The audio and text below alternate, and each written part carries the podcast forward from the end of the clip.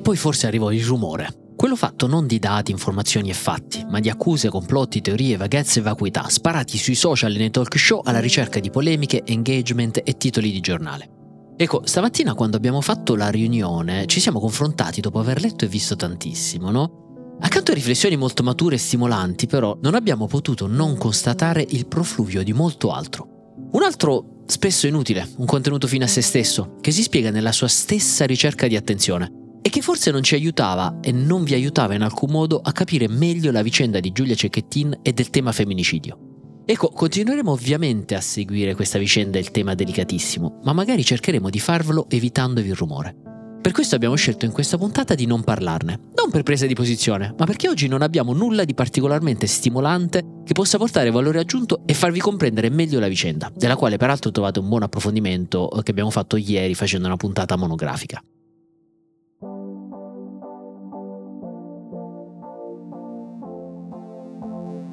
Oggi parliamo di altro. Parliamo di un neopresidente con la motosega che è stato però accolto bene dalle borse, di quello che sta avvenendo a Gaza e degli attivisti per il clima. E ora che le storie abbiano inizio. Ciao, sono Francesco Giano e questo è Closer, l'attualità e i suoi protagonisti visti da vicino.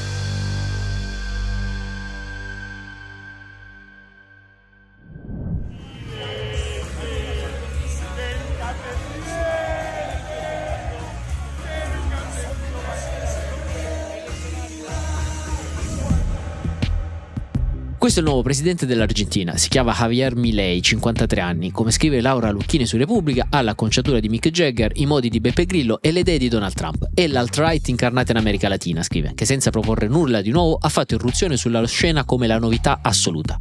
Qualche info sul personaggio che è stato trattato ampiamente. Nato nel 1970 a Buenos Aires, padre imprenditore nel settore dei trasporti, madre casalinga, con entrambi da anni ha tagliato tutti i rapporti. No existen, dice. Come scrive ancora Laura Lucchini, ha compensato il vuoto stringendo una forte relazione con la sorella Carina, diventata una dei suoi consiglieri nell'avventura elettorale. Sarà lei la First Lady, ha detto. Ha studiato economia, la materia che lo ha reso famoso come autore di testi, e in seguito come opinionista televisivo che fondamentalmente aggredisce e insulta gli interlocutori.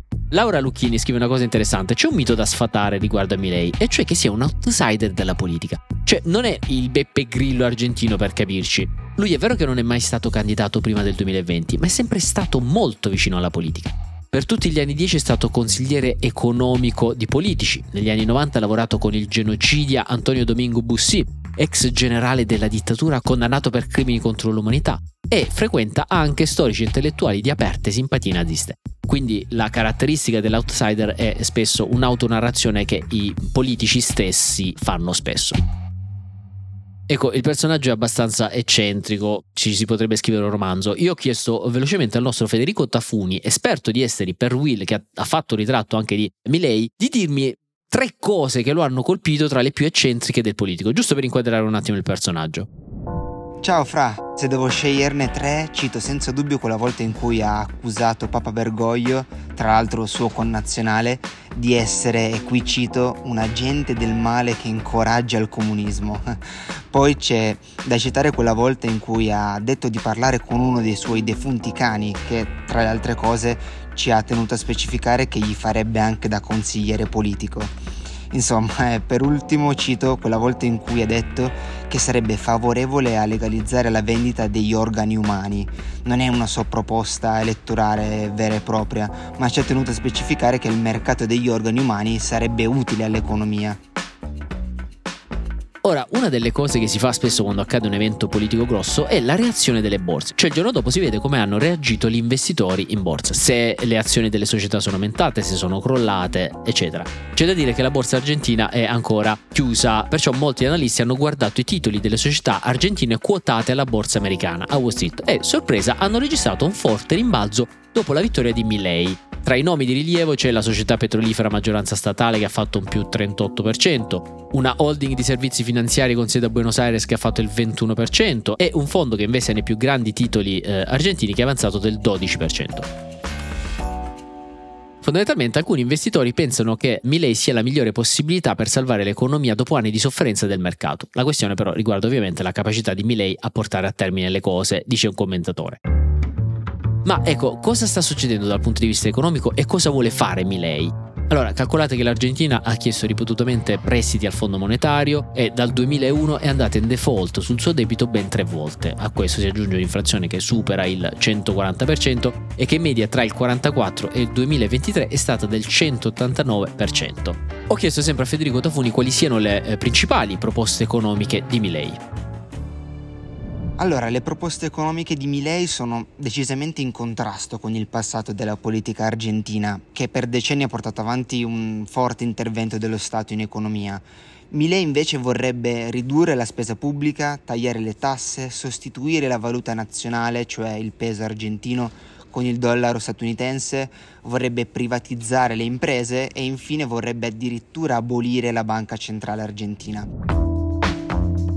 Voglio essere chiaro, ha detto Milei, la situazione dell'Argentina è drammatica, abbiamo problemi strutturali, inflazione, stagnamento economico, ma faremo le cose che la storia insegna che funzionano. Quello che è certo è che Milei si trova ad affrontare una situazione economica disastrosa, che purtroppo non è nemmeno nuova in Argentina. Cioè, per capirci, il paese ha un tasso di inflazione superiore al 140% ed è lo Stato che deve restituire più soldi al Fondo Monetario Internazionale. Insomma, è costantemente sull'orlo del default oltre al fatto che 4 argentini su 10 vivono in povertà. Ecco, Federico mi fa notare che le riforme di Milei potrebbero avere dei costi sociali altissimi. Molti analisti fanno notare che le proposte di Milei sono troppo radicali e che avrebbero costi sociali altissimi che potrebbero addirittura peggiorare la situazione. C'è da dire però che ora che è stato eletto Milei potrebbe anche decidere di rivedere le sue proposte in un'ottica un po' meno radicale, ma è ancora troppo presto per dirlo. Come scrive Repubblica sono due le principali annunci, ecco chiamiamoli annunci più che misure di Milley, dollarizzazione e privatizzazione. La prima, uh, Milley vuole abolire del tutto il peso argentino, vuole adottare il dollaro per ogni transazione e con l'occasione, parole sue, bruciare la banca centrale. Quindi un, un tepino. C'è da dire, come sottolinea la Repubblica, che queste misure però non hanno degli ottimi precedenti, anzi hanno sempre fallito. Dollarizzare un'economia con un tale tasso di inflazione è un'operazione evidentemente destinata al fallimento e infatti dal 92 al 2002 fu tentato l'ultimo degli esperimenti del genere. Andò malissimo e il paese visse uno dei nove fallimenti che l'hanno martirizzato dal dopoguerra. Seconda misura la privatizzazione, eh, ovvero um, dopo mezzo secolo di statalismo che ha prosciugato le casse pubbliche, Milei ha detto dobbiamo privatizzare tutto, aeroporti, strade, porti, infrastrutture, persino le squadre di calcio dice di voler privatizzare, che in Argentina sono associazioni senza fine di lucro e come tali praticamente esentasse. Ora, privatizzare implica innanzitutto, continua la Repubblica, a tagliare le generosissime elargizioni assistenziali pubbliche peroniste che storicamente caratterizzano il paese. Calcolate che tre degli ultimi quattro presidenti argentini sono stati dichiaratamente eh, peronisti, ovvero erano per la nazionalizzazione. Il punto è che anche privatizzare costa. L'Argentina ha ancora, per capirci, 100 miliardi di dollari di debito con investitori esteri, ai quali si è aggiunto un prestito da 45 miliardi di dollari del Fondo Monetario, che l'Argentina ancora deve ridare. Inutile dire, scrive Repubblica, che finché non comincerà la restituzione di quel prestito dal Fondo Monetario Internazionale non uscirà più neanche un dollaro a favore dell'Argentina. A meno di accordi politici superiori, ma allora andrebbe ricapitalizzato lo stesso fondo con interventi soprattutto della Cina e della stessa America. E infatti qui Milley ha fatto capire che conterà su Trump se ce la farà tornare alla Casa Bianca. I due probabilmente a occhio potrebbero prendersi, vediamo come va a finire. E adesso torniamo a parlare un po' di Gaza, del conflitto israelo-palestinese, che negli ultimi giorni è stato un po' oscurato dalla vicenda di Giulia Cecchettin. Allora, vanno avanti i combattimenti, oggi sono mm, scoppiati pesanti combattimenti intorno all'ospedale a nord di Gaza, sono saliti a 50 i giornalisti e gli operatori dei media uccisi nel conflitto dal 7 ottobre a oggi. Lo ha dichiarato il Comitato per la protezione dei giornalisti, che è un ONG che opera per la libertà di stampa e che ha detto ragazzi questo è stato il mese storicamente più sanguinoso per i reporter da quando noi abbiamo iniziato a monitorare le morti dei giornalisti, cioè dal 1992. Calcolate che nella guerra tra Russia e Ucraina iniziata nel marzo 2022, il bilancio era di 15 reporter uccisi. Alto aggiornamento, fonti di Hamas ma anche di Israele stanno un po' eh, annunciando che sarebbe vicina una tregua. L'intesa prevederebbe il rilascio di donne e bambini israeliani da parte di Hamas in cambio della liberazione da parte di Israele di bambini e donne palestinesi tenuti nelle prigioni israeliane. Oltre a questo sarebbe prevista una pausa dei combattimenti per diversi giorni con l'ingresso degli aiuti a Gaza. Intanto ci sono due cose che mi hanno colpito di questi giorni. Il primo è questo, riguarda un po' la comunicazione di Israele. L'ambasciata israeliana a Roma ha ospitato un numero ristretto di giornalisti italiani e gli ha fatto vedere in esclusiva un eh, documentario di 47 minuti dal titolo Massacro del 7 ottobre con l'hashtag. David Puente, giornalista di Open eh, e fact checker che eh, smonta parecchie fake news anche a proposito del conflitto, è stato invitato dall'ambasciata israeliana, ha visto il documentario e lo ha raccontato in un articolo su Open. Lui dice la veridicità dell'attacco non è in discussione soprattutto grazie ai numerosi video che la stessa massa ha registrato per dimostrare al mondo il suo terrore. Da oltre un mese, con cadenza quasi giornaliera, vengono pubblicate nuove scene e nuove testimonianze, mentre altre vengono tutt'oggi trattenute dalle autorità israeliane, proprio perché troppo cruente e psicologicamente disturbanti. Però alcune di queste immagini ce le hanno mostrate a noi giornalisti. Ci sono varie clip eh, del massacro che non vi racconterò nel dettaglio, anche perché ci sono varie eh, descrizioni che Puente racconta delle clip del massacro che mh, mm, sono veramente cruente. Eh, automobili che arrivano eh, al festival Supernova iniziano a colpire le altre auto e ad avviare vere e proprie esecuzioni nei confronti dei cittadini. Una delle scene, racconta Puente, mostra dei civili nascosti all'interno di una specie di rifugio Arrivano i terroristi, prendono i sopravvissuti e li trattano peggio degli animali da macello. Feriti gravemente, alcuni ormai privi di un arto a causa dell'esplosione, vengono tirati per i capelli e gettati nel retro dei pick-up come ostaggi. Le riprese continuano durante il viaggio verso la striscia, dove i terroristi proseguono riprendendo loro stessi, la loro gioia e i loro trofei, che una volta giunti a Gaza vengono presi, ulteriormente maltrattati dai civili che di fatto festeggiano il ritorno dei loro combattenti. Ora, perché questa scelta da parte dell'ambasciata israeliana? Da una parte secondo me anche per far capire ai giornalisti ancora di più l'orrore eh, del 7 ottobre. Poi, scrive Puente, eh, queste e eh, altre scene riprese nel documentario forse non verranno mai rese pubbliche e diffuse sul web, perché è troppo cruente. Probabilmente, dice lui, verranno mostrate in un tribunale internazionale come dimostrazione dei crimini di guerra da parte dei palestinesi di Hamas, ma sempre a un pubblico ristretto. Però lui conclude, queste immagini dovrebbero essere mostrate almeno a tutti i giornalisti italiani e non solo, al fine di far comprendere loro cosa sia avvenuto il 7 ottobre e che non ha nulla a che vedere con le teorie del complotto che si stanno ancora diffondendo sui social e ve l'assicuro perché le sto vedendo anch'io, che sono diffuse da parte di chi non vuole credere al massacro e di chi fa ancora fatica a condannare Hamas. E a proposito di questo c'è un altro pezzo che mi ha particolarmente colpito, è un pezzo dello scrittore Edgar Keret pubblicato dal Corriere della Sera. Il titolo dice tutto, il dolore di Israele che progressisti di tutto il mondo non vogliono vedere. Keret parte da un aneddoto, lui dice io ho questa amica che è una strenua progressista, una che si era sempre considerata una persona per bene, aveva manifestato per tutte le giuste cause, aveva rinunciato alle cannucce di plastica e cancellato tutti coloro che si meritavano di essere cancellati, quindi dice eh, faceva parte della cancel culture. Per anni si era schierata con i più deboli per identificarsi con la loro sofferenza, deridendo qualsiasi sofferenza altrui. E poi però l'ho rincontrata qualche giorno ed era sorpresa e affranta, perché questa amica israeliana nel giorno più brutto della sua vita, ovvero il 7 ottobre, quando c'è stato l'attacco di Hamas, ha scoperto che tutti gli americani e gli europei che avevano sfilato al suo fianco nei più svariati movimenti le avevano voltato le spalle. Ecco, uh, Keret racconta un po' di questa spaccatura che c'è un po' nel mondo liberale e progressista sulla condanna di Hamas, fondamentalmente, e sul capire il dolore di Israele. Lui dice: La mia amica mi ha chiesto: Ma come fanno a non vedere queste persone massacri, la barbarie la disumanità? Ma noi, israeliani e progressisti, diceva, non eravamo dalla parte dei buoni? Kret scrive: La risposta è no. Non possono capire che siamo noi buoni, perché nel mondo in cui viviamo i buoni non esistono più, ci sono solo i cattivi e quelli ancora peggio. Il paradigma progressista, scrive lui durissimo, stabilisce che decidi tu chi sono le vittime e ti identifichi con loro a tal punto che finisci con l'ignorare le argomentazioni e le sofferenze dei presunti aggressori.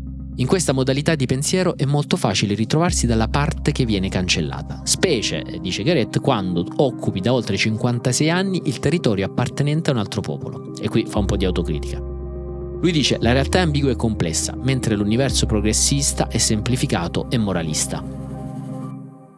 Ecco, qui continua in maniera molto dura ed è un messaggio che magari spesso abbiamo fatto qui anche a proposito del nostro modo di stare sui social. Lui scrive nella visione binaria del mondo che impone di appoggiare una parte e odiare l'altra, la sinistra progressista ha scelto, legittimamente a suo avviso, di schierarsi con gli oppressi dei territori occupati e nel momento stesso ha perso ogni interesse per le angosce dall'altra parte, ovvero per la parte israeliana.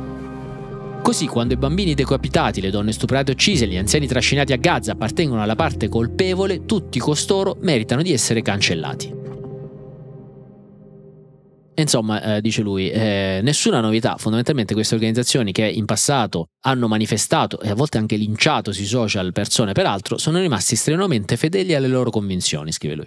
Forse troppo superficiali, insensibili e piuttosto ingiuste, ma sono sempre convenzioni che hanno contribuito a introdurre cambiamenti positivi nel mondo. Secondo il loro metodo però non c'è più spazio per autocritica, esame dei fatti e nulla a impedire di buttare giù un post furibondo che potrebbe diventare virale. Se è legittimo cancellare le persone, conclude lui, tra non molto si finirà per cancellare interi paesi.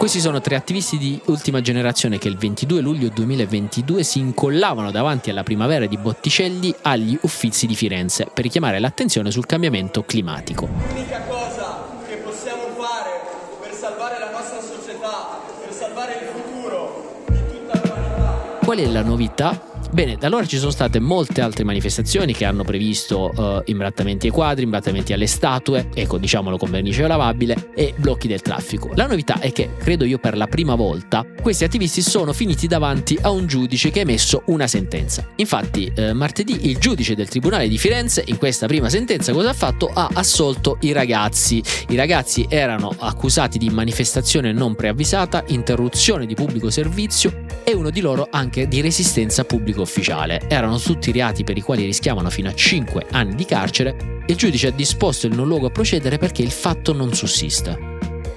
Festeggiano i ragazzi di ultima generazione, loro dicono il messaggio del tribunale è chiaro, non abbiamo commesso reato, questa sentenza dice che quello che è stato fatto era una manifestazione di dissenso ma soprattutto di libera espressione del pensiero e dell'opinione. Il loro avvocato dice un buon segnale, per il futuro si dovrà valutare più attentamente se le condotte di questo tipo rientrano nel più ampio alveo della manifestazione libera del pensiero.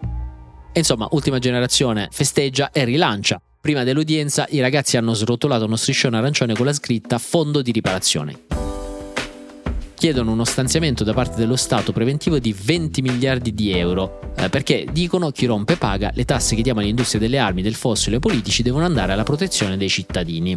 Noi non ci fermeremo, assicurano, continueremo a scendere in strada assumendoci la responsabilità delle nostre azioni.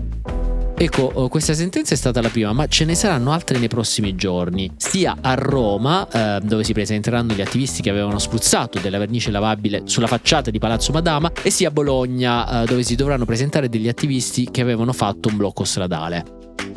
Sarà molto interessante vedere come la magistratura tratterà questi diversi casi. Resta sempre l'interrogativo sull'efficacia mediatica di queste azioni, perché al momento l'opinione pubblica è spaccata. Da una parte c'è chi approva queste azioni definendole necessarie per portare avanti il messaggio che altrimenti non verrebbe recepito. Se non si fanno azioni di protesta eclatanti, dicono molti, difficilmente verremo ascoltati. Per molti altri invece l'azione stessa di protesta rischia di oscurare le ragioni della protesta stessa, e insomma la strategia potrebbe non funzionare alla lunga. La ministra della cultura britannica ha definito gli attivisti narcisisti in cerca di attenzioni. Il New York Times ha ricordato come al suo debutto eh, nel 2018 il gruppo Extinction Rebellion godeva di molti consensi dalla popolazione, ma dopo una serie di azioni eclatanti, tra cui il blocco della metropolitana di Londra, ha visto il suo consenso calare al 15%.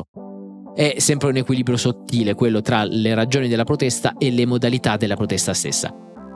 Noi continueremo a seguirla. Se anche questa puntata vi è piaciuta, condividetela magari eh, sui social per aiutarci a diffondere ancora di più questo podcast e ci sentiamo alla prossima puntata. Closer è un podcast di Will scritto da Francesco Giano e Carlo Notar Pietro. Cura editoriale Francesco Zaffarano. Post produzione a cura di Cora Media. Supervisione suono e musica Luca Micheli. Post produzione e montaggio Mattia Liciotti. Coordinamento di post produzione Matteo Scelza.